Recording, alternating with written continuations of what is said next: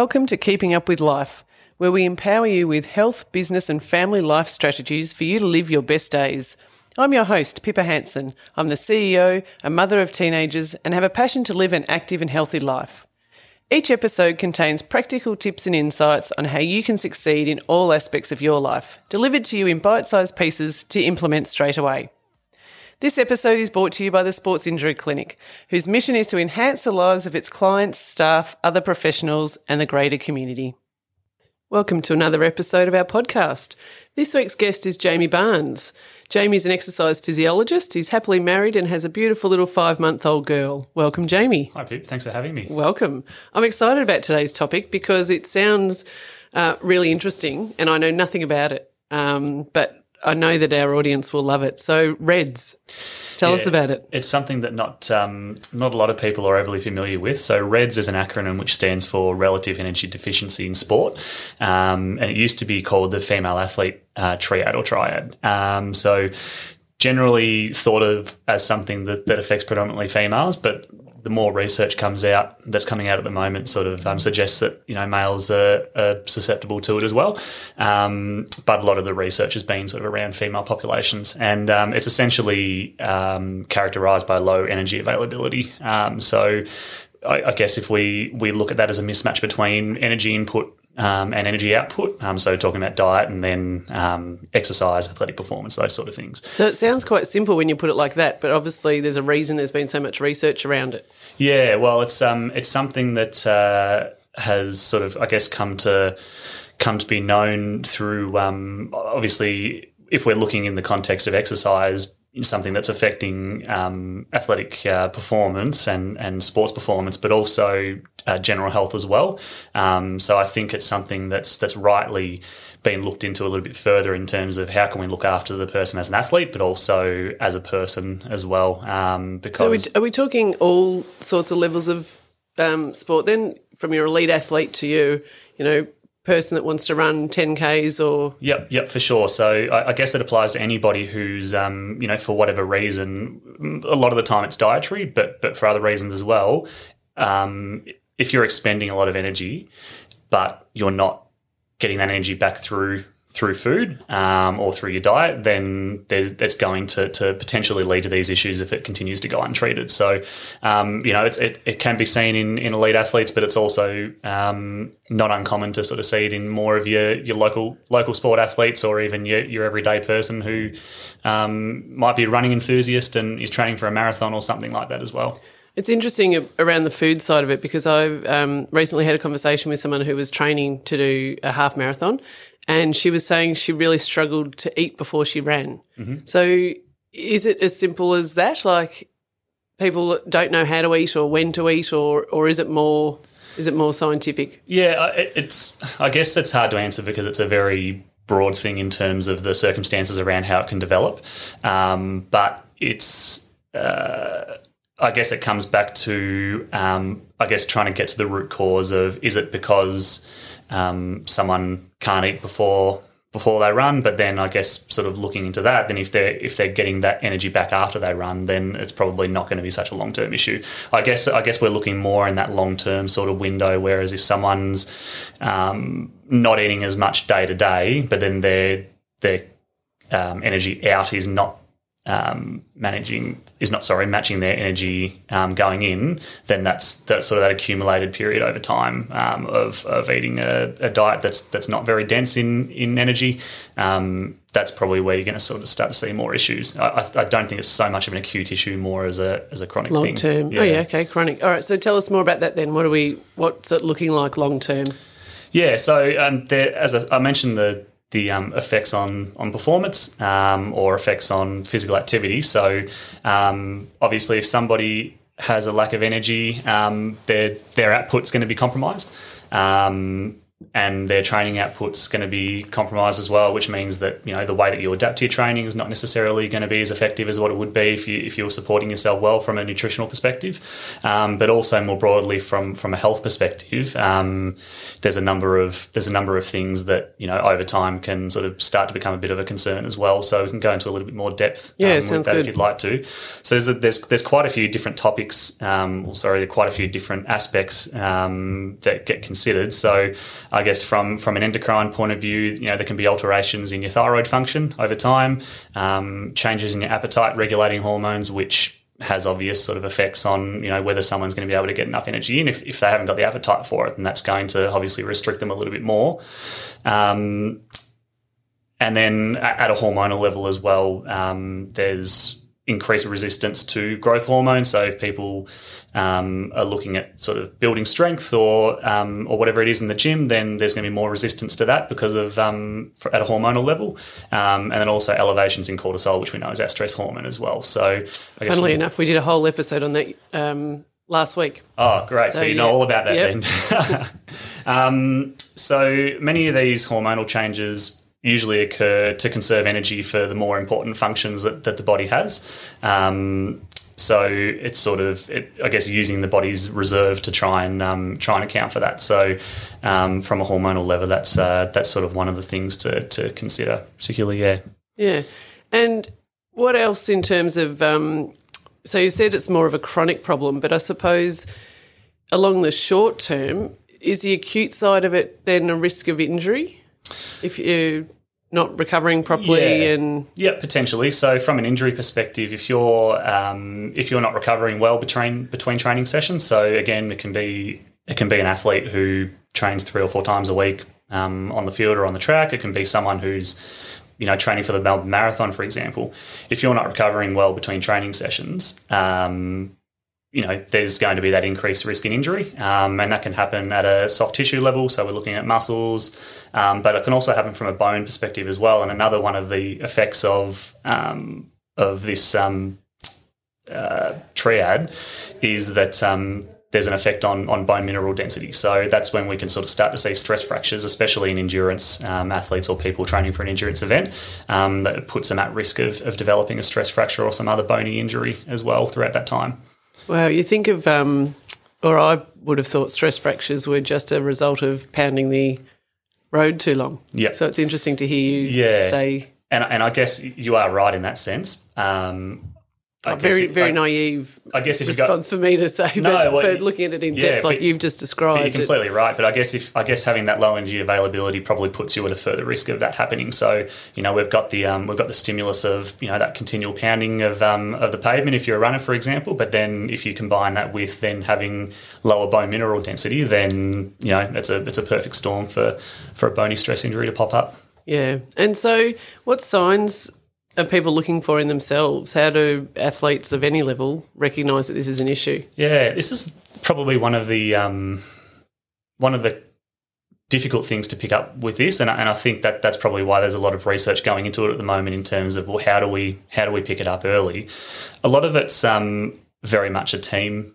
Um, a team effort. So, if you're someone that works with a coach, um, or if you're someone that visits your GP regularly, um, you know it's it's generally picked up more from a subjective um, perspective. So, um, if you're someone who goes to your coach or you go to your GP and just say, I'm feeling really lackluster, you know, I don't feel like I've got much energy, um, you know, starting to tease things out based on what you're being told or what you're telling, um, you know, your specialist or your coach or whoever it is, um, and then starting to put the pieces together from there. So it's, um, it's certainly very much a, a team-based approach in terms of trying to sort of get to the root cause of the problem and then start to start to work away at it from there. So, as well as um, not feeling 100% or tired, what other what other signs might there be or symptoms? Yeah, yep. So um, I guess in terms of in terms of symptoms becoming unwell more frequently, we know that um, REDS has um, an effect on a negative effect on your immune system as well. So if you if you're getting your your common colds or you're becoming unwell more regularly, um, we spoke before about just a general um, general sluggishness and, and lack of energy just day to day, but also in your training as well. Um, uh, your sports performance, if you, if you do compete, um, your sports performance becoming compromised too. Um, so these are the little things that, you know, when they start to add up, start to point or potentially point in this sort of direction as well. Um, there is also for, for certain um, for certain people as well, if, if you're displaying behaviours that lead or that point towards eating disorders as well, um, you know that that can be a that can be a pretty um, a pretty good sign as well. There's maybe something like this. And how does that pop in? Is that you would normally associate um, athletes or people that are taking care of themselves as, as also eating very healthy. Mm-hmm. So, how does the eating disorders come into that? Uh, I guess it depends on the circumstance, but I guess if you're someone who's competing in a sport or um, you know participating in an activity where um, there's sort of weight divisions, so if we're looking at say potentially let's say, for example, martial arts athletes, people that um, horse riding, jockeys, equestrian, those sort of things. If you have to maintain a certain weight for what you're um, participating in, then that can sort of feed into that as well. If you, if you have to try and minimise your energy intake to then be able to make that particular weight. Um, but uh, you know, we we generally do associate um, people that are active with fueling themselves properly. But um, you know that that doesn't always uh, that doesn't always go to plan, especially if there's a if there's a weight loss element to it as well. If people are trying to sort of reach a certain weight or maintain a certain weight, then it might come at the cost of energy expenditure in, in two ways. One way being that they're not eating as much as they should be, or two, they're they're over exercising to to be able to reach those goals. Yeah, wow. Okay. So is it as simple as food? What can what can an individual do to to minimise this? And you said at the start it was traditionally a female, but the research is now saying it affects males as well. Mm, that's right. Um, there's a number of ways that, that you can approach it, and uh, as I said before, that, that team based approach is, um, is, is the way to go about it. So involving, if you are someone that's training under a coach, um, you know, involving a coach in the process as well. Um, GPs, I think from an if it's a if it's a food issue, certainly um, a dietitian or a nutritionist as well, just to to try and um, give some structure around your your diet. Um, but uh, working together with all of these people to to try and come up with different strategies. So, you know, if, if it is a if it is an exercise related thing, then coming up with strategies to be able to continue to achieve whatever goals you've got set, but doing it in a way where um, we're not burning as much energy through, you know, potentially training training into a way that might not be as um, what's the word uh, appropriate or specific to what their needs are. So a lot of people, for example, I'll use running just because that's my background. A lot of people will um, will cover more mileage than what they actually need to on a weekly basis because they feel like that's what the that's what they need. Um, so I guess optimizing your training um, through the use of an exercise physiologist or a strength coach or whatever it is um, to to try and make sure that you're not um, you're not using unnecessary energy if you if you are on that sort of fine line between over and under. Yeah, and I suppose uh, having known you in terms of the running, some of the training is definitely the running. Then your body needs to get used to that. But the other part of that training is the strength and conditioning, isn't it? And actually getting the muscles ready for that running. Yeah, that's right. Um, and you know, you could probably apply that to a lot of sports as well. You know, uh, fr- from a physiological level, if you, if you have got stronger muscles, it, it's it's um, less energy cost for the body to, to do that those repetitive tasks like running or cycling, whatever it is. So, um, you know, uh, and uh, that's probably where the guidance of an exercise physiologist or a, or a conditioning coach or whatever it is comes into play. Um, you know, to, to optimize a lot of the processes within the body to be able to to manage what you're trying to do better.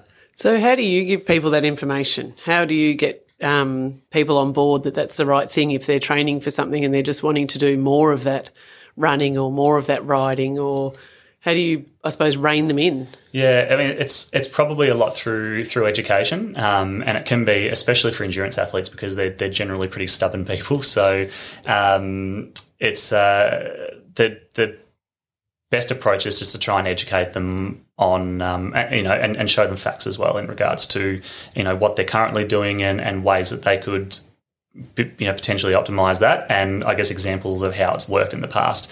I think if you can if you can show somebody um, that how what you're suggesting is going to work, then they'll be more open to, to giving it a go. And certainly, if they've seen that it's it's worked well for other people in the past, then then they're more likely to adopt it. But um, yeah, it, it is a difficult one because you know you, you, get some people, especially people that are training by themselves. They they have ways that have worked for them in the past, and they generally don't want to stray too far from that. But um, certainly, if uh, if there is a better way to, or not necessarily a better way, but if there is an alternate way to go about it, that's going to be you know less uh, less cost on the body, then we want to try and explore that for sure. Yeah. So how when you said it's more of a chronic illness or um, not illness, you wouldn't call it illness, more of a chronic condition. Yeah. yeah. How, what's the time frame of that building up? Um, it it occurs over a number of months, um, and again, it's sort of variable from person to person depending on on the severity of their um, deficit. Um, but it's it's it's probably, and I guess when you consider things like bony stress injuries. Uh, can sometimes be a byproduct of that. They're not usually something that happen overnight. So um, it's when you sort of start to see those effects in the weeks and months um, after it's become an issue. Um, another one that I didn't talk about before um, is sort of iron levels as well. So it might not be until a few months after you've started to feel a bit funny that you go to the doctor and you get your iron levels checked and you find that they're really low. Um, that you sort of start to think that there's maybe something more at play. So it's generally those effects that sort of come in the months after that that balance has started to to be thrown out. Yeah, and is there a specific age that it affects more than others? No, I, I good question.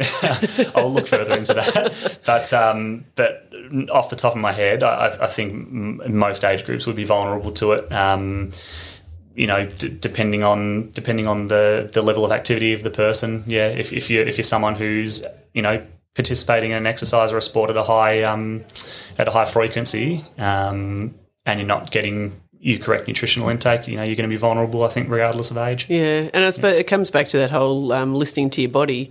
Just because you've got an, an, another training session lined up, if you've got things that don't feel right, Yep. then don't keep pushing through. Yeah, absolutely. And I'm, I'm, a massive advocate for listening to your body. If, if, you're an athlete or a person at any sort of level of sport participation, um, you know, I think there's a sign up in our corridor somewhere that said because those little aches and pains aren't normal. Yeah. Um, you know, that's that's um, something that I say to people all the time. You, you, your body will tell you if there's something not right. So whether it's an ache or pain or whether it's feeling generally fatigued when you know you shouldn't be, um, it's, it's certainly something that's worth checking in on. Yeah, and there's nothing wrong with missing a training session or adjusting a training session. No, that's if right. If you've got those issues. Yep, absolutely. Yeah. It's a, um, you know, I think people tend to look at training as, um, you know, sort of like a week to week thing, and I need to hit these specific numbers this week. Um, you know, otherwise my performance is going to be compromised. But I tend to look at training as sort of a rolling um, thing, sort of over you know across a number of weeks and months. So that uh, that approach allows you to sort of make those little changes as needed. So you know, it's not um, it's not the end of the world if you miss a training session, and it's not the end of the world if you back off on a training session compared to what you thought you were going to do for that particular session. Um, you know, if if the end result is keeping your body healthier over a long period of time. Yeah, fantastic. And sleep, does that play into this at all? Um, haven't looked too much into into sleep. I haven't seen too much in, in the research into into the effects of sleep, but um, you know, in terms of the the general processes of the body, they're they're much more optimized when you're going off a full night of sleep, and they're very much impaired when you're when your sleep's been compromised. So, um, whether it's in regards to RED-S or sort of any other sort of health issue, um, sleep is a is something that I feel like not nearly enough people prioritise. Um, but it's it's such an important factor in our overall health. Great, yeah, I agree. I know I feel much better when I've had a good night's sleep. yeah, I, I, I, read a fun fact. Well, it's not a fun fact, but I read a fact um, yesterday because obviously um, at, at, the time of recording, our clocks are going to be going forward um, with daylight saving, um, and this particular article that I read showed that there's a twenty, I think it was a twenty four percent increase in heart attacks on the Monday after daylight savings comes in, and then there's an associated decrease when the clocks go back again and we gain an hour's sleep.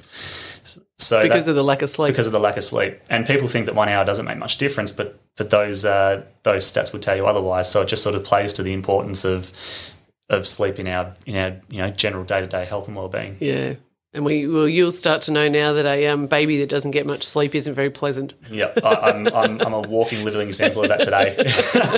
she was a she was a late settler and an early riser over the last 24 hours. Oh well, thank you because you've uh, certainly been able to still give us some fantastic information today. So, is there anything else that we need to know about Reds that we haven't touched on? Um, I think uh, I think the overall message is just to, as we spoke about before, just keep um, keep on top of your of, of listening to your body and identifying and bringing up to whether it's a coach, whether it's a doctor, a nutritionist, anything that anything that comes up that doesn't feel right to you.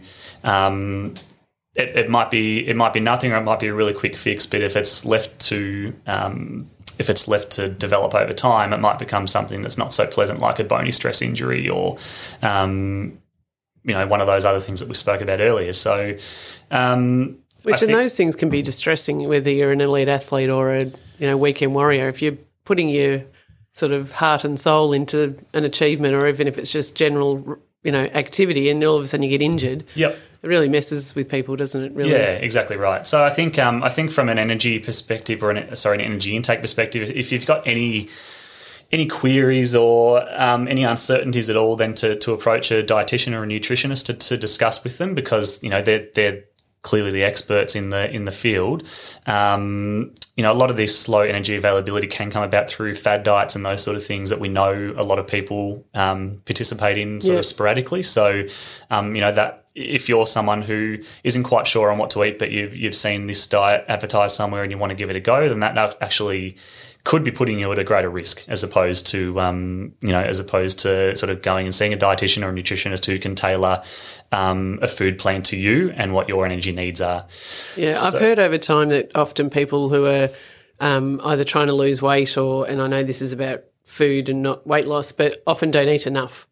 They mm. try to lose weight, so they minimize their food intake thinking that's right, but actually they need to eat more. Yep. So if that's your general population, let alone your your athlete or your weekend warrior. Yep, that's right, and that's where I think um, you know having that sort of tailored um, food plan through a nutritionist or a dietitian comes in handy. You know, they they consider you as a person, not um, not you as a demographic or um, you know a particular age group or or gender or whatever it is. You know, I think um, I think it's important that that everybody's got a plan that's sort of best best suited to them and their needs, as opposed to sort of an overarching um, an overarching plan. Yeah, fantastic. Okay, so to wrap it up, we're looking out for low energy or feeling uh, sluggish.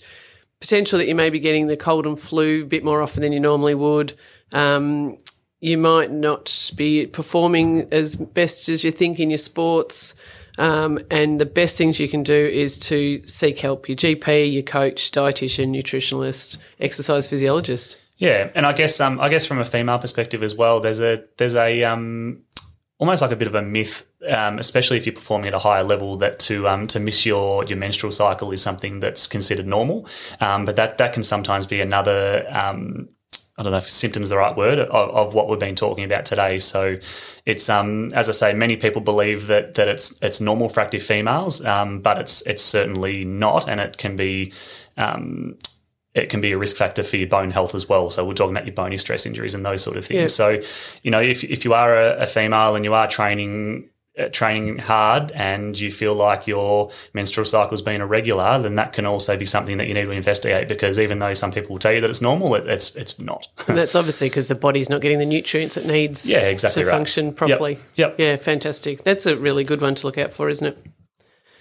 Great. Thank you very much, Jamie. It's been a pleasure having you today. No worries. Thanks for having me, Pip. Bye. If you have a topic you would like covered, get in touch via our socials. The contact details can be found in the episode notes.